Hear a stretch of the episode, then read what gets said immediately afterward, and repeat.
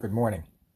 This is the Moravian Daily Text for Sunday, December 22nd, 2019, and the watchword for the week.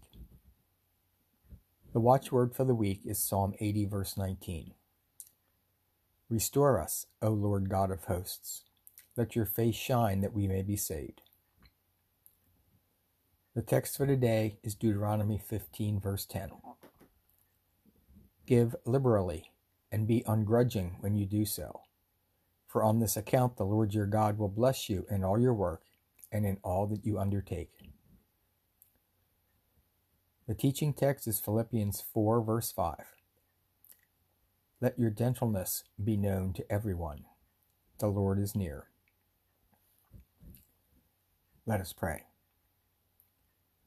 God of grace and beauty, may we look to your example in Christ that we may learn how to be generous and gentle with everyone. Amen.